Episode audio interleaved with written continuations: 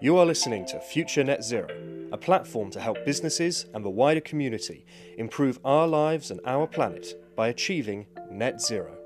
Hello and welcome to this Future Net Zero podcast with me, Sumit Bose. Today, we're looking at electric assets, assets you can use for optimization, for flexibility, how much more they will play a role in the future as we head towards net zero, and particularly in these troubled times where we're all under financial pressures as businesses.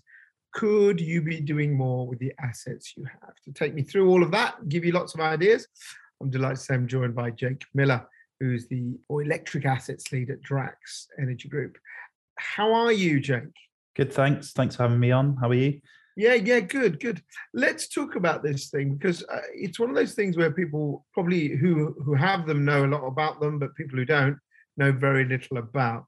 First of all, what is an asset, an electric asset? What electric electrical asset? What what are they in common parlance that business people would understand? So, in the kind of simplest sense, it could be something that a customer's installed specifically for the generation or kind of change of demand of electricity, something like a battery that they'd have on their site. But it can also be anything that is on site that uses electricity that can be turned up, down, on, or off. So, an example I like to use quite often is kind of commercial refrigeration, where you have a warehouse that is cold storage, you've got fans keeping it cold all day. That can actually probably be turned down for half an hour or an hour the stock within that refrigeration won't go off because you're still within the temperature bounds, but you can potentially turn down up to a megawatt of power depending on the size of the fridge. And that can be quite lucrative for businesses. So it can be things specifically installed for the use of electricity, or it can be things that you're doing, you're using for another process, but can actually be controlled in a way that doesn't affect your, your primary usage on site. So they don't have to be large things. I, I think of it, you know, you've got a wind turbine, you've got solar array, things like that. That's not what you're talking about. So more at the moment, the the kind of the things that use electricity. So it can be, like I said, a fridge. It can be a water pump. It can be a foundry. It can be anything on site that uses electricity. As we move to a more kind of renewable based grid and intermittent grid and customers are installing their own self generation then that is enabled via energy storage and stuff like that but it isn't necessarily kind of things that are installed with the future in mind. It could be things that have been installed for 10, 20 years on your site that you can just use in a kind of more cost aware and carbon aware way. What's the point? Why do we want to do this? The most pertinent point this winter, especially with bills as they are, is that it can help businesses and eventually domestic users to reduce their bills. So, the way that electricity works in the UK is that there's a different price for every half hour. So the ability to find when those really high prices are coming, or indeed those really low prices, to enable you to say charge your electric vehicle at a cheaper time and discharge it at a more expensive time. That's probably the biggest driver. The most interesting part of it for me is the enabler of a future energy grid that allows us to reach net zero. So if you think that we're replacing a grid that has been mostly stocked by coal and gas and big fossil fuel plants that are kind of reliable and they give you electricity when you want them to, but obviously have the downside of being very bad for the environment. And you're replacing that with intermittent generation from wind and solar it means that you've lost that kind of reliability and you've lost that baseload generation. And so you need to find kind of innovative and new solutions to either reduce the peak of the demand or to also increase the usage of demand side users to take power when there's an abundance of wind, for example. So I think being a part of that is a really key part of why we're trying to do this as well. I suppose the thing is, you, you look at this stuff, and the thing you said that was very interesting is that you might have had this equipment for years. You don't really look at it, and and this transition we're on, we're used to things using, not producing. Yeah. Yeah. You buy something, you plug it in, and you pay your bills.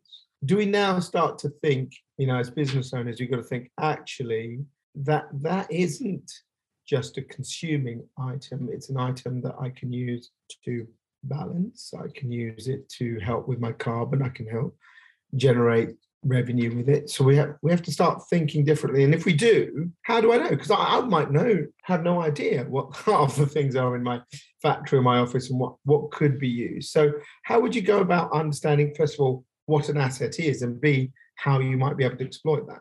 Yeah, so I think I think on the very first point there that we're changing to a grid where for the since the history of time effectively what we've had is a relatively static demand uh, and we've matched the generation to meet that. So we've turned up coal plants, we've turned up gas plants to meet that demand, but that's flipping on its head, and we're now going to match demand to meet generation. So this is coming for businesses. I think the way to and when we've had kind of on conversations with on-site engineers and things like that the first thing to really understand for customers and for businesses is to find out where the majority of your electricity use is coming from. So is it one large asset? Is it a combination of small things that make up a process? And i guess what we're trying to find is the inherent flexibility within those processes. So it's no use us going to a car plant and saying shut down that plant, that piece of machinery for an hour because then the whole process stops and it costs them a million yeah. pounds every minute they're off. That doesn't help anybody. But it's about finding the kind of edge cases where actually do, does this room need to be as cold as we've got it kind of tuned to? Does this process have to run 24 hours a day? Things like that. So it's the kind of really understanding how your site works and then actually kind of fine tuning and finding efficiencies there in that process. Are we talking mainly about industrial kind of customers here, or could it apply to I don't know uh, uh, an office block or something like that, or a school? What what are we looking at really? So I think historically, and what we're talking about in DSR isn't like brand new. It's been happening in the industrial space for kind of probably over a decade now. That market exists, but the the kind of the really exciting thing in this industry is where it goes down a level. It goes into smaller businesses, it goes into offices and schools and anything like that. And the enablement of that comes from the control of things like HVAC, so air conditioning in your office. And also when offices are starting to say convert a loss of their or the, the people who go to their offices are converting their car from a petrol car and a diesel car to an electric vehicle. And so you need charge points and things like that. So I think we're going to a world where a lot of the stuff exists at the moment. So in transport, I've given the example, decarbonization of heat is another where you're replacing kind of gas boilers for your heating and for your warming of water to electricity. A lot of companies automatically become more flexible as we go along that journey. So I think probably it's been thought of as an industrial and commercial product to date. But as we progress on this kind of journey to net zero, more and more customers and households and businesses and things like that become kind of attractive to schemes like this? I think this is interesting. How do I go about finding about it? So, if I was to ask you to come, what would you do? Would you come and do an audit of my machines? Would it be something you can just do remotely using software? How would how would you know what I've got, or do you have to go and actually physically inspect? You know, a team from your your, your department and go, hey, here's your assets that you can use Sumit, and these are the ones we'd recommend and how you do it. How how'd you go about it? so at the moment it is an audit. We'd go and look around with a. So that, sorry to interrupt. That's a physical. You have. Yeah, because uh, like I said, we we're not quite at that spot yet where offices have batteries or heat pumps and things where it's a kind of it's a more of a cookie cutter approach where we say oh you've got a heat pump it's made by mitsubishi we already control 20 of those we can just connect to it via the cloud. That is coming and it's not far away but at the moment it's more of a kind of physical audit. Let's look around let's look what you've got. But the most important part about that is to to kind of reaffirm a point i made earlier. It's that we want to understand how your business works and we want to work inside the parameters that you define. So we don't want to come here and say look, I love what you're doing. I love the widgets you make, but you've got to stop doing it five hours a day because then your overall business might fail.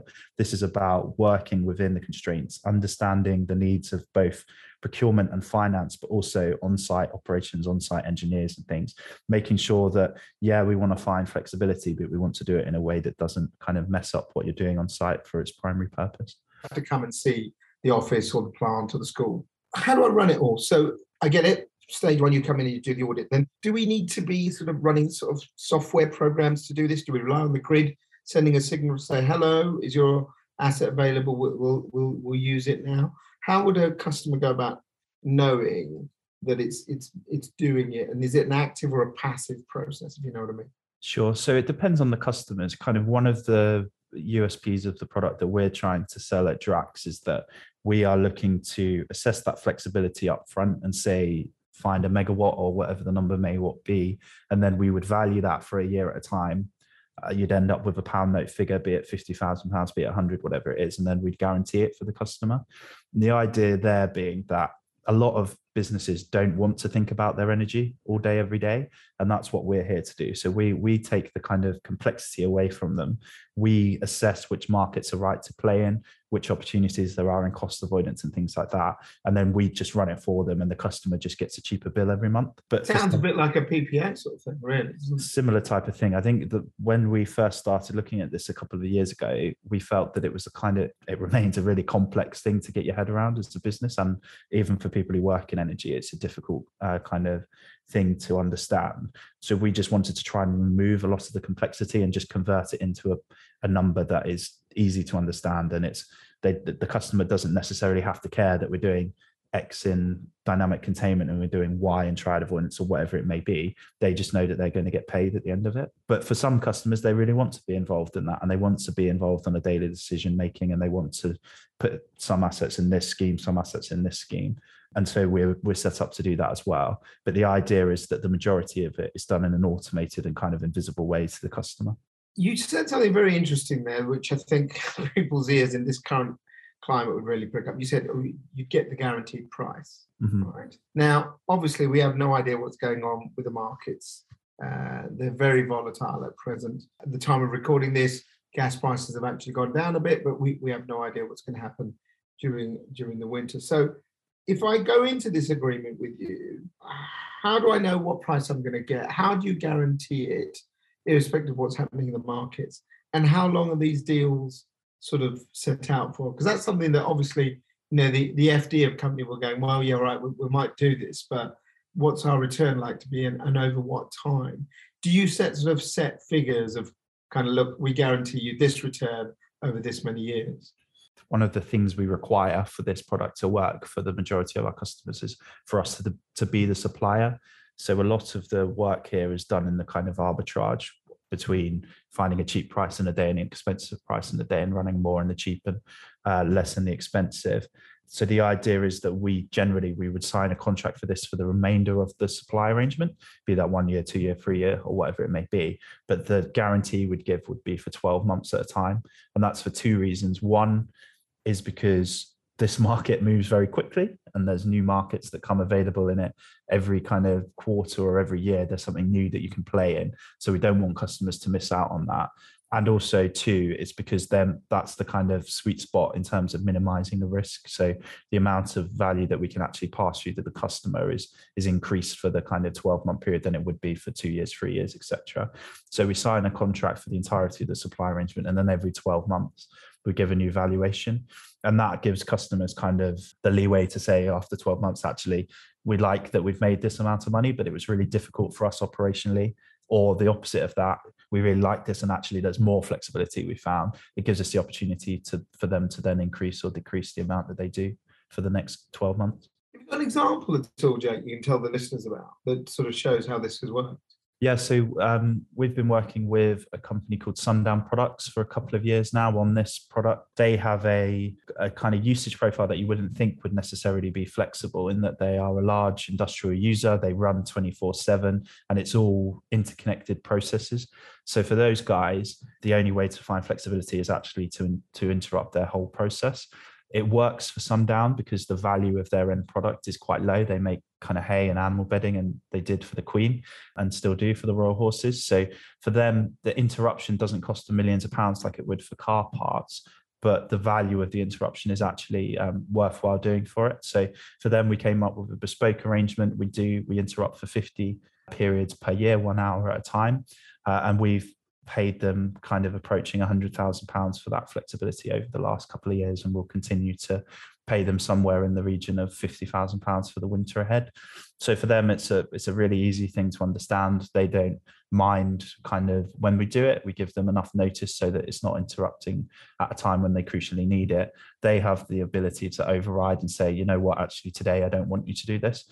Um, and we value it for them a year at a time. And um, all parties seem happy with it at, at, the moment. If you sit here and you're listening to this, you might think, well, it uh, sounds all great, but there's always downsides with anything. And I'm not trying to, you know, shoot holes in it, but for businesses, they've got they've got to plan for this, haven't they? And they've got to, as you say, you never know how things change, how markets change, demands go up and down. What are the kind of I wouldn't I don't want to use the word guarantees, but what can you do to reassure people that should their circumstances change, they can get out of something that they could they might need more of the asset than, than they're willing to give or that they have that control. How, how do we do that? Is that really a flexible kind of part of a contract that's got to be written? Because you, you need to, if you're going to make a deal even for, for a year these days, that's a long time now. Yeah. So I, th- I think probably a couple of points there. One is that a lot of the time that goes into this product is in that upfront kind of work trying to understand how these customer sites work. So we it kind of lives and dies on the, the, amount of input that the company's kind of engineers and people will put into it. But obviously like you said a decision you make today might not hold true in three months or six months or whatever. So we of course have the ability for customers to opt out. And what we've contracted to to date is that everything that happens uh, so uh, if there's an under delivery over delivery whatever it may be that we just we reconcile that on a cost reflective basis. So we're not we're, we're doing this because we want to enable flexibility for our customers and for the grid as a whole. We're not trying to penalize customers for not being able to do it like they said they were going to. So if we guaranteed a number to a customer and then they weren't able to do it, we would look to claw back our costs, of course, but we wouldn't kind of penalize them for doing that because we think it's kind of cool that they're willing to try it and they're being kind of early adopters in a space that's going to kind of boom massively in the next few years. Before we end, let's talk about kind of the, the markets. And we, we know that we're in very very volatile times. But you said right at the beginning, one of the things that this can do is help companies on their net zero pathway. And I suppose that's really what I want to bring it back to before we end the discussion. We've, we've got a new government, well, not a new government, we've got a new prime minister, and some people are, are not sure about her kind of allegiance to the old Boris uh, net zero mantra. My personal views, I think they will continue to do so, but it's very difficult to see that that direction of traffic being reversed. So, if we think that our net zero pathway continues and businesses will be encouraged more to do things around energy saving, using assets, where does it help? You've talked about money, you've talked about contracts, flexibility, but where does it help a business when it comes to its carbon and its definitive goals around a net zero target? So I think there's probably a couple of things to consider there. So I think that the first thing to consider is that the enablement of a kind of net zero grid comes from the decarbonisation of various different industries. So it comes largely from the decarbonisation of transport, from conversion of petrol and diesel cars to electric cars. And obviously, the infrastructure that's required there is going to be EV charge points. The second one would be the decarbonisation of heat and the change of gas generation and boiling to uh, electric heat pumps. Both of those things do two things to the grid. One is that they massively increase the amount of electricity that's required. So I think in almost every future energy scenario that National Grid published by 2050, we're almost doubling the amount of electricity demand that's on the grid. So that comes with a problem. But the kind of one of the solutions is that by connecting these electric assets, heat pumps and EV chargers, you are just kind of installing inherent flexibility. So customers that are decarbonizing kind of away from their energy usage are able to help on this flexibility journey via the kind of control of those EV charge points and heat pumps. The second point is that the grid itself to decarbonize needs to replace fossil fuels and the flexibility that comes from fossil fuels. And by flexibility there, I mean the energy that's stored within a lump of coal or a unit of gas. That provides inherent flexibility to the grid that doesn't come from solar and wind alone because you can't really control when the sun is shining or the wind is blowing. So the grid itself needs to have sources of flexibility that can't come from the traditional ways of doing it. So you can't just go and build brand new gas power stations, you can't build new coal power stations. So it has to come from flexibility on the demand side. And that can be via kind of large batteries installed kind of grid scale but percentage of it is going to have to come from businesses being flexible themselves so it's a kind of it's like a macro effect the, the customer themselves won't be able to kind of report on scope scope emissions because we're we're already supplying them 100% renewable power but they can enable the grid itself and a kind of you have to take a high level view of it to able to be able to meet the net zero aims of the country is it something you think we'll see much more of over the coming years I think it has to it has to happen because because as you said in that last comment, we can't build our way out of this. I mean, you know, a power station takes years to build. Even wind farms take months to years to build. You know, and we need to have that flexibility with, with that comes with renewable energy. So is this going to be something that actually becomes much more than you know a niche thing for certain businesses, but kind of a general practice, or will it never get that big? So I, th- I think the best answer to that is to mention the demand flexibility service that National Grid are procuring this winter. So they have actually gone to the market and said we need to find demand turned down from I&C, from domestic, from anybody who can turn it down because they are worried about the system margins this winter. And this is still a, a grid that is in the transition state. So we still have gas, we still have some coal, we still have kind of legacy fossil fuel stuff to get us out of it. And National Grid are actively going to the market and saying, hey guys, we actually need the demand to turn down here to actually keep the system margin in spec. So eh, it's coming in the future, but it's here now. So I think it's a i mean it's a tremendously exciting time to work in this part of the industry because like i said from day to day things change volatile prices security of supply are all things that are very very interesting and very relevant to what we're doing so it's coming but it's here now is is the message i'd, I'd like to give on that Brilliant, Jake. Thank you so much. Um, and if people want to get in touch after this, you happen to give out your email or, or what's the best way to reach you? Yeah, um, so my email address is j.miller at drax.com, but you'll find me on LinkedIn or anything like that, Jake Miller. So yeah, feel free to reach out if you want to have a chat. Yeah, I think there'll be a lot of people that'll be interested in that. Jake, thanks so much for your time today and joining us on Future Net Zero. Brilliant. Thanks for having me. You have been listening to a promoted podcast from Future Net Zero. Thanks for listening to this Future Net Zero podcast. Please follow us on social media and subscribe to the website at www.futurenetzero.com.